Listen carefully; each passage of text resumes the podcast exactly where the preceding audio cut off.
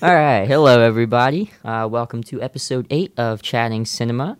Um, today we're going to be talking about um, some small budget filmmaking and what that means in Hollywood, and some of our, I guess, some just small budget films that we've thought of. Yeah, favorite ones, ones that come to mind, Yeah. sort of talking about what that entails, Yeah. making a film with a small budget. Um, I'm Gianni. I'm Flynn. Uh, we're also going to talk today about Knives Out. Um, we'll get into spoilers, but we'll definitely warn you when we're getting to that point. And um, and then we're also going to give our first impressions on The Mandalorian on Disney Plus. Yep. So let's get right into it.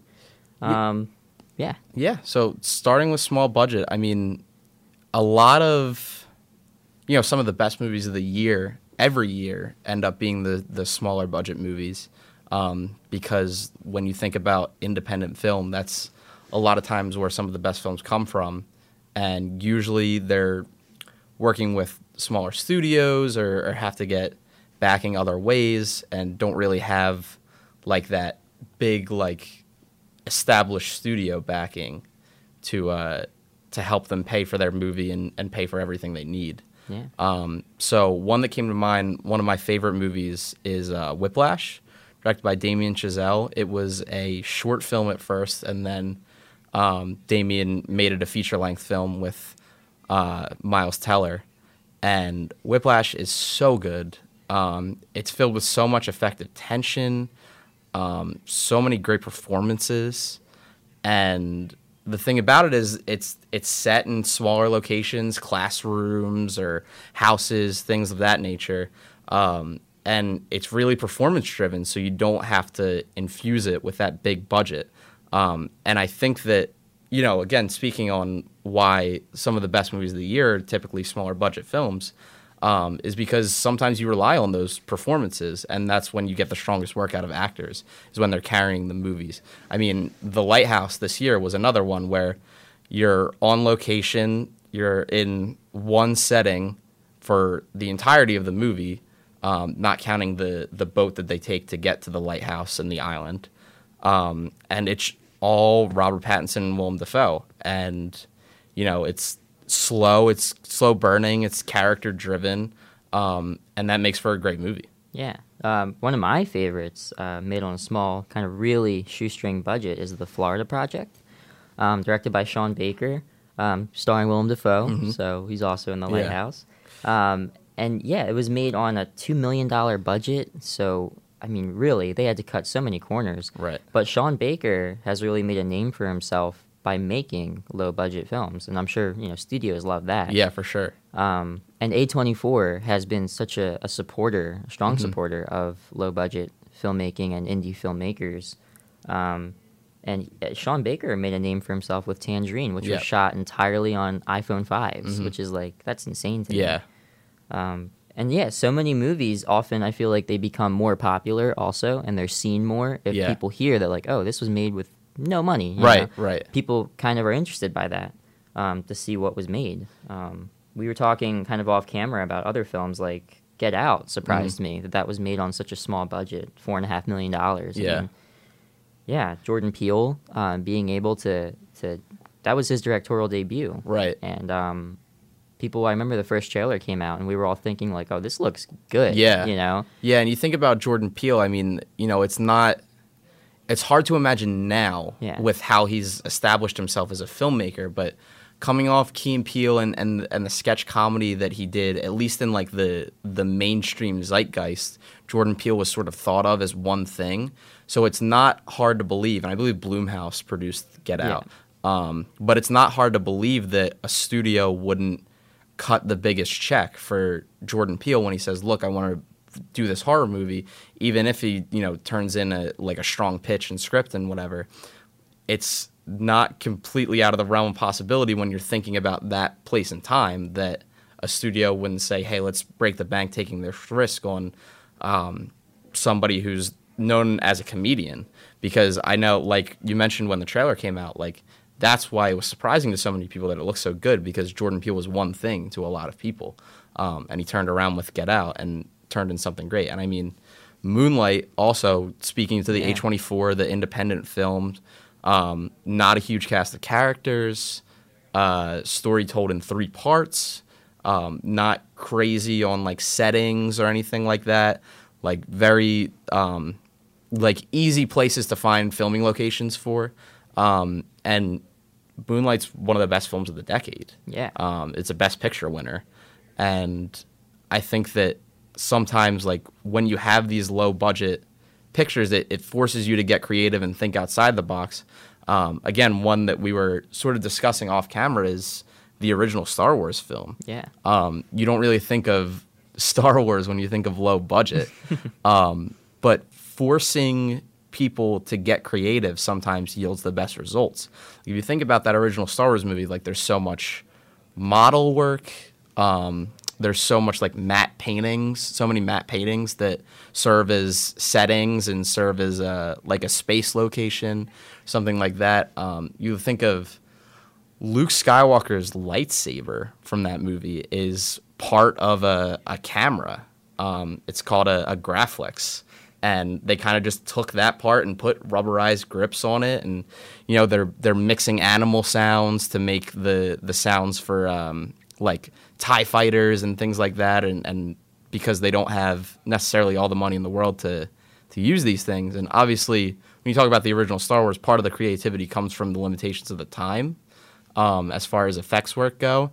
But part of it for sure is is not having that ridiculous amount of money you need to to do some of these things. Yeah, absolutely. I mean, I think when people think of a low budget film, the first thing that comes to their mind is like a horror movie. Right. You know, a lot of horror movies even today are still made with just not a lot of money. Mm-hmm. And um, but they don't think that like a hard hitting drama Right. can also be made on a, a really small budget and work really well. You know, and we mentioned indie films earlier, um, and there's so many that are out there that were made on you know really small budgets, like one and a half million dollars for um, Submarine Yeah. um, things like that. Um, so many, so many out there. Yeah, A24 has been, you know, such a godsend as Yeah. far as independent film and and it's sort of mind-boggling to think about all the films that have been produced by A24 in the past few years Yeah. that are just like I mean, in my opinion, like instant classics. Right. Like films like Lady Bird like I I don't know what I'd do without A24. They make some of my favorite movies every year. Um, and touching on the horror movies, it's interesting because that can sort of show the the downside of low budget filmmaking when um, you're sort of taking advantage of that system. So like, I think that a lot of mainstream horror movies come out every year. Think like the original Unfriended movies like that, um, where studios kind of like sit back and go, okay, we can take a couple million dollars, hire some, you know, college aged, maybe a little older actors that don't necessarily have any exposure, aren't really in a, a place where they can bargain for um, a higher salary, pay them as low as we can, shoot it in a house, add some effects, um, and then sort of ship it out the weekend of Halloween, make $50 million on opening weekend, and then that's that. And you don't put any creativity into the process. Mm-hmm. Like, I think the original paranormal activity is a fine example of a, a good movie using that creativity and a, a low budget because there's nothing real like you don't have to pay for like any expensive effects there's no character work the actors should be unknown because it's supposed to be real people and, and Yeah. blair witch project is another one where like it's supposed to be real people not actors it's supposed to be found footage but then you look at like sequels to films like this and, and films that are inspired by this and it almost lacks that creativity that we've been talking about that sort of makes low budget independent films so good Yeah, and it's funny that in movies like Paranormal Activity and Blair Witch, like you almost you have the actors holding the camera a lot of Right. the time, so Yeah. you already eliminate the cost of uh, of a cinematographer. right Um, anyway, uh, a film that was made on a really shoestring budget, directed by Rian Johnson, is Brick, Mhm. kind of the neo noir film starring Joseph Gordon-Levitt. Yeah. Which uh, have you seen it? Yes, I have, Okay, yeah. yeah. It's I think like the first time I saw that, I watched it right before the Last Jedi came out. yeah yeah yeah And I wasn't expecting it to be what it was. Like Mm. this kid's in high school, and the dialogue it could it could be written for like forty year old Right. detectives and and you know murderers. Um, but again, it's a mystery, and I think Rian Johnson really excels in this in this realm of writing great dialogue. right Um, and he did it again with Knives Out, He which certainly just did. came out. But Brick was made on a on half a million dollars. Like, Yeah, that's- crazy. And you know, you think like anybody listening that thinks like you know ha- half a million dollars, a million dollars, two million, four million. These are still exorbitant amount of money. Sure, yeah, but I, a lot of people don't think about the cost of a film and and how much like half a million dollars is nothing when you think about all the people you have to pay, all the equipment you have to get, all the location scouting you have to do, and that's not even taking into consideration like an advertising budget and getting the word out there about your movie. So, I mean, this is you're, you're basically making it on no money at all and and hoping that it works out. And in Rian Johnson's case, it's so nice that it did because um, I think that opened more doors for him as far as the the movies he can make. Because he made Looper a couple years ago, Yeah. well, a few years ago now. it came out a while ago um, with Joseph Gordon-Levitt, and it just kind of shows like that creativity he has. Um, and that's another nice thing about you know sort of shoestring budget filmmaking is you kind of show off what you can do with only a little money and then studios start to take notice and say okay well what if we gave you more money and, and see you know what to do with this like get out we see jordan peele just knock it out of the park with that Yeah. with his d- directorial debut and then he follows it up with us yeah, um, and you know he now he has Monkey Paw Productions and and Blumhouse is so excited to have this partnership with a filmmaker like Jordan Peele. Um, he was handed you know the Twilight Zone reboot. Like it's pretty cool to think about like what can come from a small budget independent film. Yeah, and I think for for directors, I think it's really important to kind of start out that way too. Yeah. Because you are forced to really think outside the box, like Yeah. you were saying earlier. And then when you're given a bigger budget, you can get movies like Us. You Right. know what I mean? Um, Taika Waititi is another director who started out making really small Yeah. budget films, like The Hunt for the Wilderpeople. Mhm. I remember an interview when Thor Ragnarok was making the rounds and they were doing the press for that. He said that, you know, he went from making uh, Hunt for the Wilderpeople, where he was like cutting fruit and cheese for people on set, Right. to having like a full catering team on Right. Thor Ragnarok, which is just, you know, the luxury that comes Yeah. with it too. yeah, Um, and he had um, what we do in the shadows as well, Yeah, which is yeah. found footage. It's only a few characters taking place in a house, like very low budget, but still, you know, so funny, so great, um, and super creative. Like you think, if you think about making a what we do in the shadows for anybody who hasn't um, seen it is a, a found footage movie about um, a group of vampires living together in a house. Um, it's hilarious. It's like Taika The Waititi with vampires. yeah, basically, Taika does such a good job, um, and I think that it's more on people's radar now um, after Ragnarok and whatnot. But um, when you think of making a, a movie with like vampires or a monster movie, you you kind of think of like heavy effects work and and things like that. But it's such an effective communication of who these vampires are and it's so funny and you never for a second believe they aren't vampires and there's a scene where they encounter a group of uh, werewolves um, and they're just like going back and forth with the dialogue but and the the werewolves are in their human form and they're sort of howling but again speaking to the creativity like this is such a creative way of communicating who these characters are um, and what they're supposed to be without necessarily having to to show people it. Yeah, absolutely.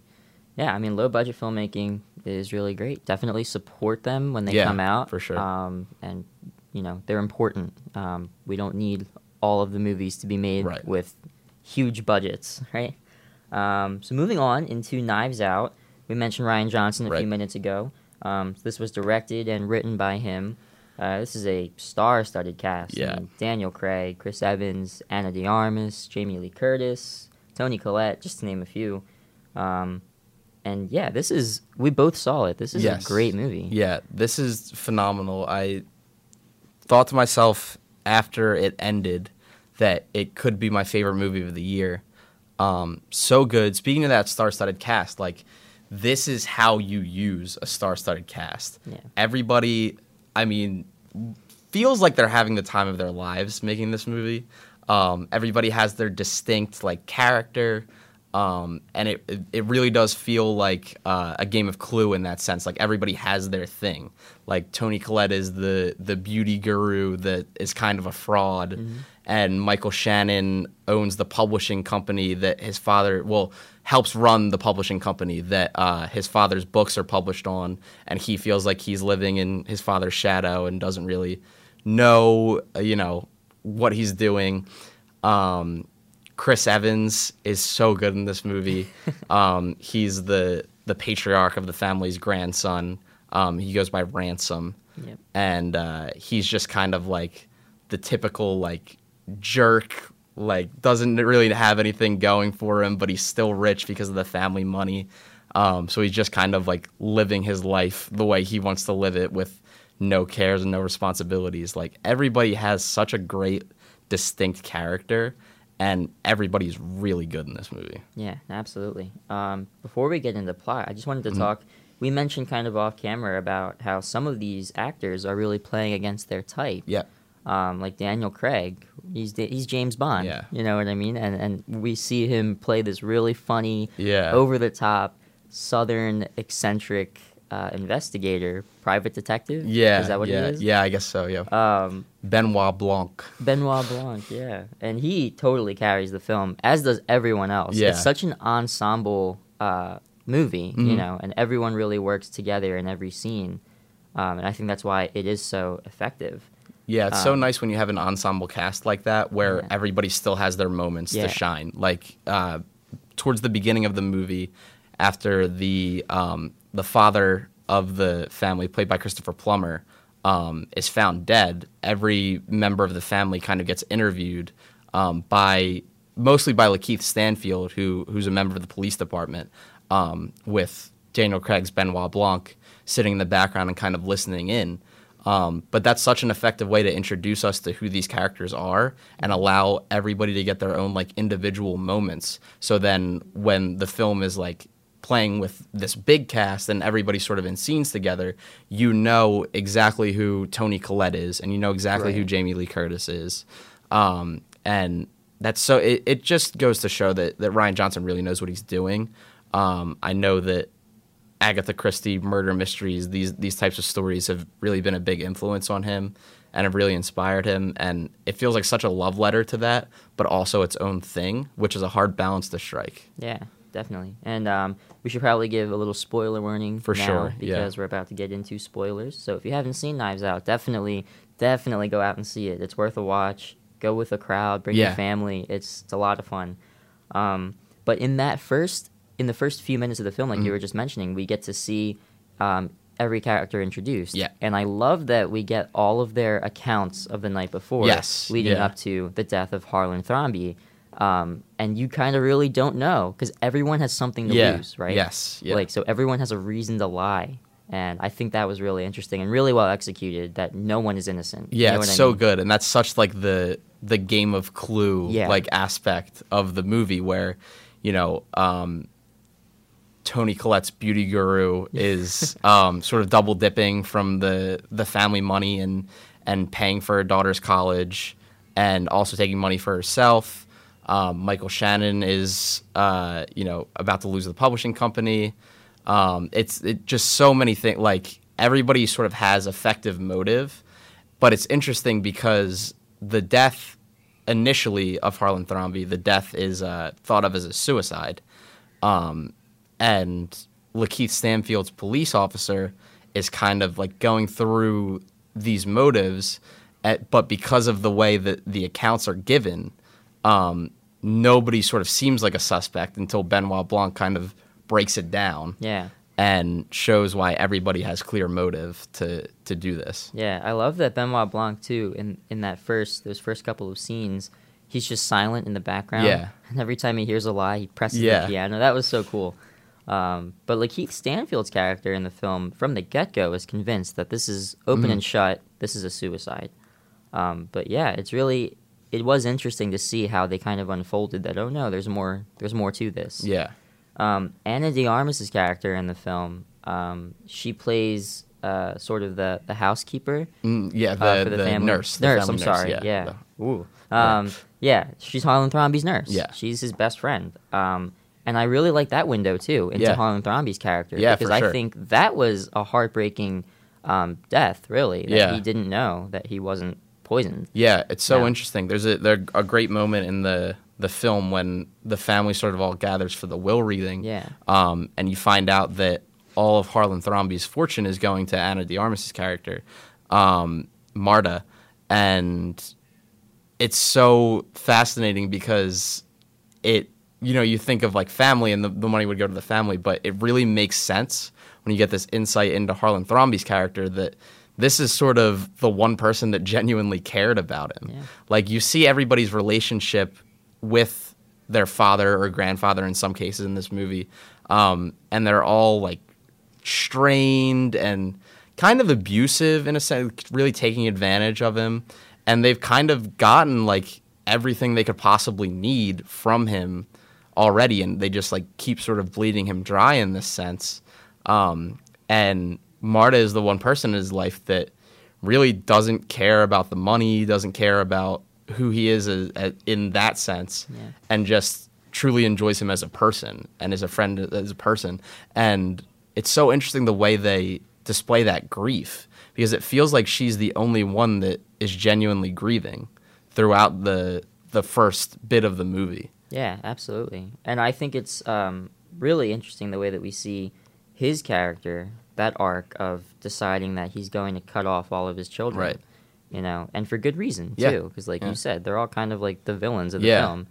Um, but yeah, I just keep thinking about when they realize that that Ransom switched the bottles, Mhm. that Marta really did do it correctly. Right. She had the right um, medicine for him. Um, and it wasn't morphine. Yes. Um, like a hundred milligrams of, of morphine she thought she injected into him when the, the correct dosage was three. Yeah. Um, so she believes that he has ten minutes to live. Yeah. So it is actually a suicide. Yeah. Um, I thought that was such a fun twist. Yeah. Uh, because the whole time you're sort of like thinking that it's a murder, and we sort of discussed this off camera that really like halfway through the film you kind of get this scene of what happened uh, at least what marta thinks happened. Um, so she thinks she injected harlan with 100 milligrams of morphine. Um, she tells him that he may die like he's going to die in, in 10 minutes. Um, so he decides to sort of spin this web gives her you know instructions on what to do to make it seem like somebody else killed him so that she doesn't go down for this. And the like you said she didn't actually give him the morphine. Um, and he does in fact commit suicide uh, unnecessarily because he would have lived if she could have called an ambulance like she wanted to. Um, so that's the kind of like one of the the twists of the knife um, that you get in the plot where it really is a suicide. You're, you're wondering, you're going into the movie thinking who murdered Harlan Thrombey, um, and the answer is that nobody did. He killed himself, and that was something that I really wasn't expecting. Yeah, yeah, and it was really interesting to see. Like, okay, so he didn't kill himself. Then who did orchestrate all of this? Mm-hmm. Right. And did you think it was Ransom? No. No. So like I there's a after the will reading and after Marta gets, you know, kind of knows that she's getting all the money and stuff, Ransom takes her away and sort of goes through um, how to beat this. He he gets, you know, her version of the events um, and sort of like tries to formulate a plan like, okay, how are we to do this? And I I bought it. Me too. Like I, I bought his interactions with her. Um, it made perfect sense. I, you know, in that moment, I kind of just thought, oh, well, okay, he's just being manipulative. This is kind of his character. Um, he's, you know, figuring this out for himself. And it makes sense because in the will reading scene, um, Ransom is, you know, kind of laughing at the fact that none of his family members are getting anything. Yeah. Um, so that moment makes sense when he's trying to help Marta because it just seems like okay, he's he's just trying to stick it to his family again um, and make sure they still don't get anything. Right, absolutely. Yeah, and I think I agree with you. I really bought all of their interactions. Yeah. I mean, right after the will reading, when the family really turns on Marta, you Mhm. know, they go from saying like, "Oh, we really wanted you at the funeral. and Yeah. don't worry, we'll we'll give you money. We'll Right. we'll support you." and then immediately they they they turn on her and they yeah. snap. There were so many great like little Yeah. character moments like that. Yeah. Like, um, I think that at least maybe four characters say to Marta, um, "We really wanted you at the funeral. I was Yeah. outvoted." Right. Um, so Would you're we kind consider you a part of this family? yeah, so you're kind of like, okay, well, clearly nobody actually wanted her at the funeral. Like, Right. they, nobody outvoted anybody. Um, and each time a different character starts describing Marta, Mm-hmm. they say that her family is from a different country. um, so that it's such a good portrayal of like an out of touch, like Yeah. old money family that has never really like wanted for anything. Yeah, and the thing about Marta in this film is that she is the heart of the film. Yeah. I would say Marta and Harlan Thrombey. Yeah. But specifically Marta, uh, she is the only good person here. Yeah. And yeah. that's what uh, Benoit Blanc says at the end of the Yeah. film that like you're a good person, you know.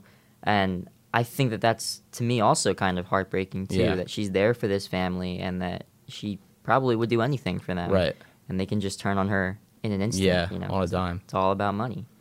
Um, yeah, uh, Chris Evans Chris Evans having the so time of his movie. life yeah. in this in this role. Yeah. We mentioned that it wasn't really so much of a, a play against type for him because Mhm. he's played kind of that jerk Yeah. before in other films.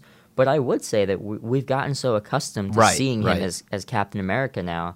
Um, and he's done some other things too, like Gifted, but Mhm. that was kind of a drama, and he was still like the good guy. Yeah, Snowpiercer. like- Snowpiercer, yeah. Um, he directed a film too. In the Yeah. meantime, a romantic comedy. Mhm. Before we go, right, right, right. um, yeah. So this was interesting to see him kind of go back and, and yeah, play it's it's cool too because you know I remember leading up to like Infinity War and and Endgame. Every interview with Chris Evans kind of seemed like like I love playing Cap and and this is great, but I want to do more things. Yeah. And this movie just kind of like flat out shows like this is why like he he doesn't have to be limited to to one thing in people's mind to you know sort of and I know he wants to direct more um and wants to stretch out and like I can't imagine like not getting him as this character he's so good he's so much fun um and he has some complexities to him Yeah. he's the jerk but he kind of in the end um, is the one that sort of orchestrated this this whole plan to, you know, uh, once he finds out that he's not getting any inheritance. Um, so he's kind of like a diabolical mastermind on top of like being this jerk that, that people kind of think doesn't know a thing and and just only cares about himself. Uh, figures out this whole system and then in the end gets outplayed um, because of kindness. I, I think that's so good. Like, you know, the it's a weird movie to think about like the good guys winning at the end, but the the best character, like you were saying, the heart of the movie, ends up with the happy ending. Yeah, definitely. I think that ending shot of Marta Yeah. standing on the balcony looking down at the family is probably one of the best shots of the year. you Yeah, know? for sure. And so many films this year and a lot of media that's coming out is all about love. Yeah. I mean, we mentioned some other ones like Ford v Ferrari Mhm. and, and Jojo Rabbit. Mhm. Um, things like that, movies like that are all made and about love. Yeah. Um, another thing that I think is shaping up that way is The Mandalorian Yeah. on Disney Plus. Um, what do you think of the first four episodes? I love The Mandalorian. um, so I, I've now that we're four episodes in, which is the the halfway mark of the season. Um, I've seen some people say they feel like not a lot has happened so far. I've seen some complaints that people can't figure out what the plot is, but I don't feel that at all. yeah. Um, it's really good as a Star Wars property, and it's really good on its own. Like, the Mandalorian is is shaping up to be such an interesting character, um, because when you think of Star Wars bounty hunters, especially like in the main series films, you don't really get a, a sense of like, I don't know, like like a heart in them. Right. Um, it's they're they're cold, they're ruthless. Like you know, Boba Fett doesn't really have a character in the original trilogy. Um, he's just there as a bounty hunter. There's there's not really any complexity to him as he's originally portrayed. Um, and then the prequels decide to introduce Jango Fett, um, his father, and kind of give Boba's backstory, which adds to to who his character is. Um, but you just see how cold bounty hunters typically are. Like Jango Fett in the beginning of Attack of the Clones sends a different bounty hunter, Zam Wesell, um, on this mission to to kill Senator Amidala, and then when he's about to be given up, he just kills her with no remorse. Um, so that's typically the bounty hunter we see. So I love turning that on its head with Yeah. this Mandalorian Yeah. um, who like time and time again has kind of like said that he lives by this code and has to do certain things and then turns away from it because of his heart and who he is. Right, right. Suddenly a child comes Yeah, into his life. his and- morality. And, now he's now he's on the run. Yeah. You know? And I think that's so interesting. And I totally agree with you about the Mandalorian as a character. Mm. And I love that in these first four episodes we still we don't know a whole lot about him, but at the same time we do. Yeah. You know, and we're so invested in him. Yeah. Um episode four, which is the most recent episode, we see his helmet come off. Yeah. We don't see his face, Yeah. but still, that's a big character Mhm. moment to me. Um, and I love everything they did on the most recent planet, which does not have a name. I don't believe so. If Yeah. it does, I can't remember it. Yeah. Um, I really like this episode, directed by Bryce Dallas Howard. Yeah. Um, done really well. Um, and we just, Baby Yoda, the child, Yeah. whatever you want to call him or So her. good. It's so cute. um, yeah. yeah, just the production design of the show is is so impressive. Every episode is just bleeding with beauty, Right. You know? And and the score is really great. Yeah, done by Ludwig Göransson, Yeah. who did Black Panther. Um, that score's phenomenal. Yeah. It's such a good job. And yeah, th- you know, the child, it's so good. Such a great like design and such a great surprise for this show, um, which has really been. I don't know what I expected out of the Mandalorian, but I feel like what we've gotten isn't what I expected. Yeah. But at the same time, I'm I'm really loving it. Yeah. Um, they've done the same fake out child death twice now Yeah. because you hear blaster fire and you don't necessarily see where it went but the the last time you see a blaster pointed it's at the child they've done that same fake out death moment twice and it has gotten me both times too.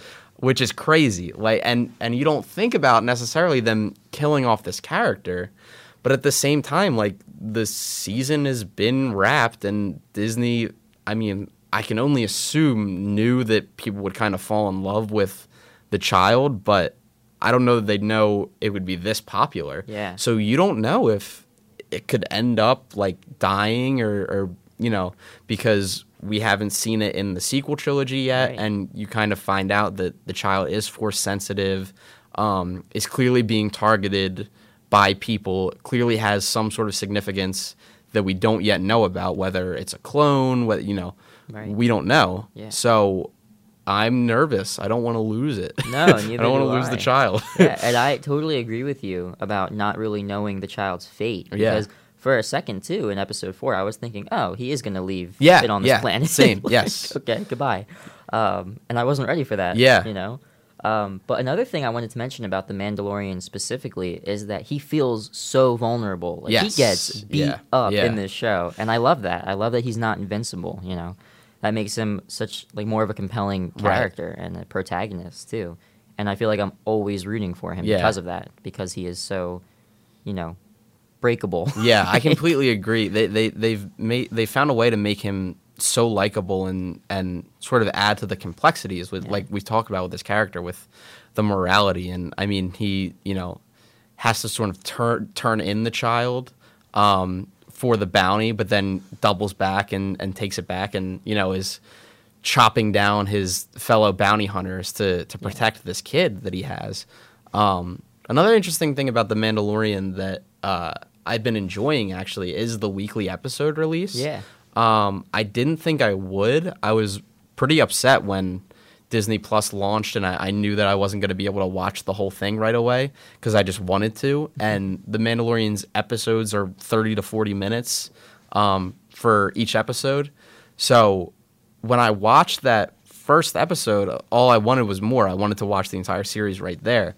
But the way they've been able to sustain excitement and discussion and conversation about the show through these weekly releases, I think has been so brilliant. Yeah. Um, and it's something that I didn't realize I was missing um, because Netflix has, you know, the binge, and, and that's how I've consumed TV for so long now that going back to like appointment based television and sort of knowing like okay every friday night i get to watch the mandalorian i get to look forward to this new episode um, has been such an underrated part of it i think Yeah, absolutely. Yeah, I think Disney has a real hit on their hands here Yeah. with The Mandalorian. Honestly, for me, it's a contender for like best show on TV, at Yeah. least currently. yeah Um, I think Dave Filoni and Jon Favreau are doing a great job as the as the showrunners. Um, and Dave Filoni, this is his directorial debut with live action. Yeah. And there's so many other great directors on this season. Deborah Chow, Yeah. Bryce Dallas Bryce Howard, Howard, as as we just mentioned, mentioned. Taika Waititi has an episode in this Yeah. season. Um, so and there's so much to look forward to with four episodes left. So really interested to see where this goes and, Yeah. and revisit this topic. and i know they they have confirmed a, a season two yeah. Um, so we we sort of feel safe about the Mandalorian's Right. fate. Um, we still don't know how the plot is going to wrap up, but I think it's just been so encouraging um, for other Star Wars properties that are going to hit Disney Plus Yeah. to see like you know they're really committing to to making this as good a product as possible. Um, and I think that you know we got an episode three was directed by Deborah Chow. She's directing all the episodes of Kenobi, and you kind of see like, okay, here's her work on Star Wars. You know, you love it. Now mm-hmm. we can watch Kenobi with Ewan, who you also know you love. So like, it just has served to get me to, to keep me excited about these new Star Wars properties that are going to pop up on Disney Plus. And it came out at sort of the perfect time because you have The Mandalorian and you have Jedi Fallen Order and Rise of Skywalker comes out towards the end of the month. So Disney did a really good job of sort of like making this like a couple month long process of getting really excited about Star Wars. And I don't necessarily think they needed that. I think that people are going to get excited about Star Wars no matter what anybody says. Right. Um, but I think it's been a very concerted effort. Galaxy's Edge opened up very recently too, um, in Disneyland and, and Disney World in Orlando. Um, I think they've been doing a really good job of you know keeping Star Wars in the zeitgeist, keeping everybody talking about Star Wars, and I think that's probably going to peak with Rise of Skywalker. Yeah. God, you said Rise of Skywalker comes out towards the end of this month. My heart dropped. Yeah. Um, all right, so that wraps up episode eight. Yeah. Thank you for listening and thank you for watching. You can uh, find us on Spotify, on YouTube, anywhere you get your podcasts at Chatting Cinema. Um, I'm Gianni. I'm Flynn. Thank you so much for watching. Thank you, as always, to SSTV for allowing us to use the equipment, and we'll see you on the next episode.